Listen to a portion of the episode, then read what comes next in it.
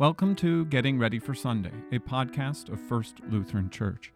Each week, I introduce the readings for the upcoming Sunday with some notes and explanation so you can be ready for worship when you arrive. I look at the Old Testament, Psalm, Epistle, and Gospel reading for the upcoming Sunday and offer a few notes and explanation. The Old Testament reading for Sunday, February 11th, comes from 2 Kings chapter 2, verses 1 through 12. Now, when the Lord was about to take Elijah up to heaven by a whirlwind, Elijah and Elisha were on their way from Gilgal.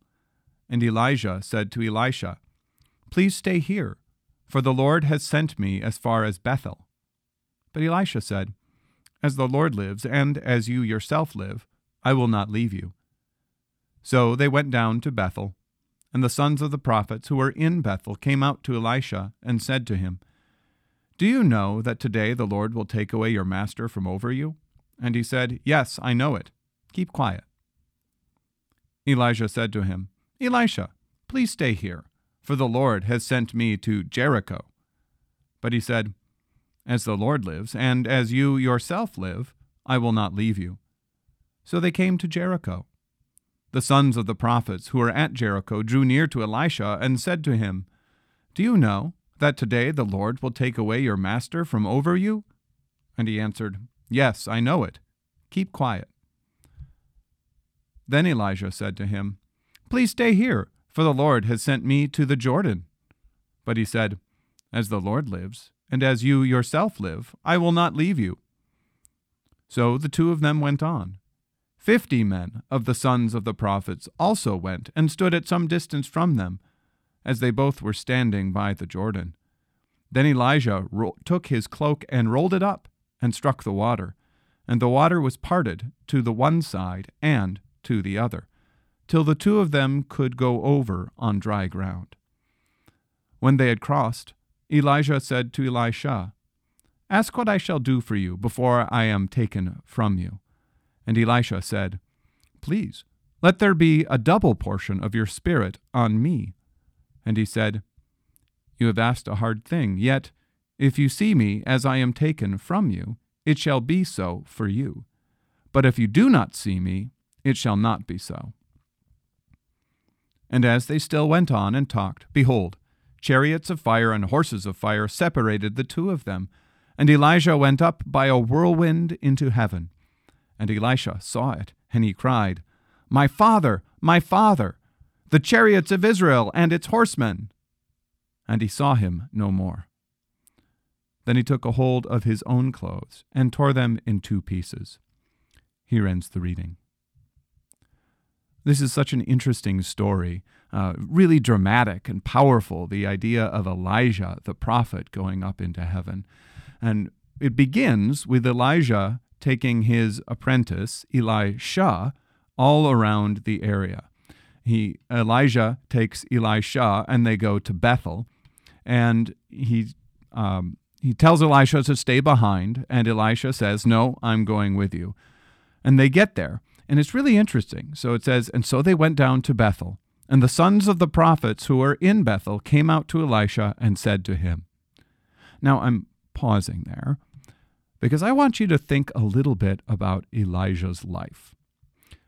That phrase the sons of the prophets should strike you a little bit. Remember what Elijah's early prophet prophetic ministry was like?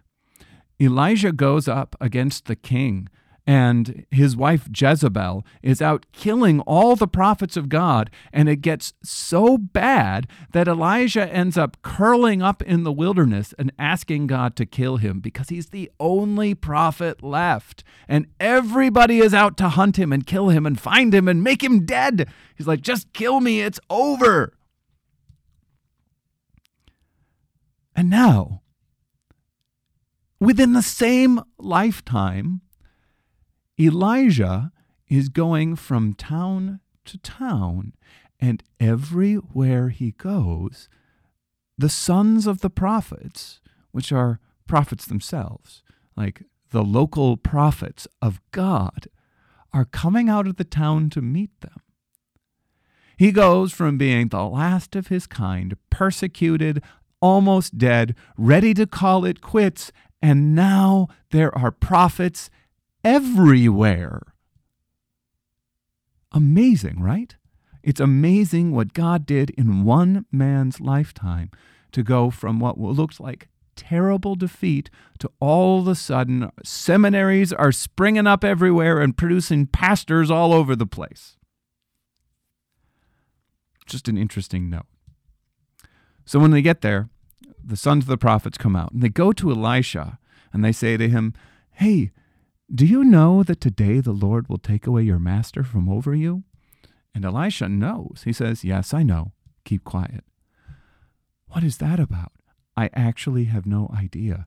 I'm trying to figure out why is Elisha trying to keep all this quiet? So Elisha takes him again. So they go down to Jericho. He says, Stay here. But Elisha says, Nope. As the Lord lives and as you yourself live, I will not leave you. So they go on the tour. This time they come down to Jericho, and the same thing happens. Another group of the sons of the prophets comes out. And they say the same thing Do you not know that today the Lord will take away your master from over you? And Elisha replies again, Yes, I know it. Keep quiet. So Elijah does it again. Stay here. I'm going to the Jordan. They go down to the Jordan. 50 men of the sons of the prophets. So just a portion of the sons of the prophets also come. And they stood at a distance and they see this. And then Elijah rolls up his cloak, strikes it in the water, and they go across. And here's where you get some very interesting things. Elijah then turns to Elisha and says, Ask me what you want from me. What should I do? And Elisha says, Give me a double portion of your spirit. Well, here I'll quote it. It says, Please let there be a double portion of your spirit on me. So, what is Elisha asking? What we see here is a, uh, an, an inheritance language. When a man dies and leaves his sons an inheritance, um, the inheritance is spread out amongst the sons equally, except for the firstborn son who gets a double portion. And so this is inheritance language.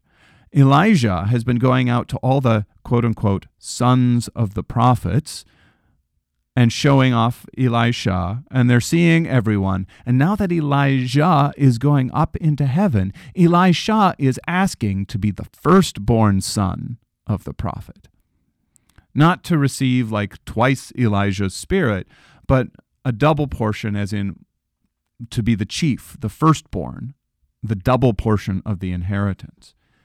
And so, as the office of prophet is passed down from Elisha, who's kind of the stereotypical prophet, um, Elisha becomes the main prophet. Well, all these sons of the prophets are also inheriting a portion of that office and spirit as it's been passed down to them. And so Elisha becomes kind of the key one as we move into the next set of stories in Kings, um, while Elisha passes that inheritance on. And there are other prophets, but Elisha is the main one. So he says, You've asked a hard thing, yet if you see me as I am being taken from you, it shall be so for you. But if you do not see me, it shall not be so. So what they do is that he says, if you see me when I'm taken up, you'll get the, the double portion. If you don't, you won't get the double portion. So Elisha sees it. He cries out. This, this chariot of fire goes in between them, preventing Elisha from getting near Elijah. And then Elijah is taken up into heaven in, in a whirlwind. What comes after this is, is a big deal because it shows what the result is. Elisha, he tears his clothes, and then he goes to the Jordan, the place where Elijah took off his mantle and rolled it up and slapped the Jordan River. So Elisha does the same thing takes off his mantle, slaps the Jordan River, and it parts, and he walks across on dry ground. And this shows that Elijah's power has been passed on. He's received Elijah's spirit, and Elisha is now the main guy. What I take from this is that this office of prophet is passed down in, in the history of Israel, similarly to the way we have the office of pastor. And that there's this proclamation element of the prophet that is passed on to the people. And that now that Christ has come, we have something very similar in every congregation and in every place a, a prophetic ministry of preaching that goes out into the world. That's all we have for today. We'll see you on Sunday. Bye.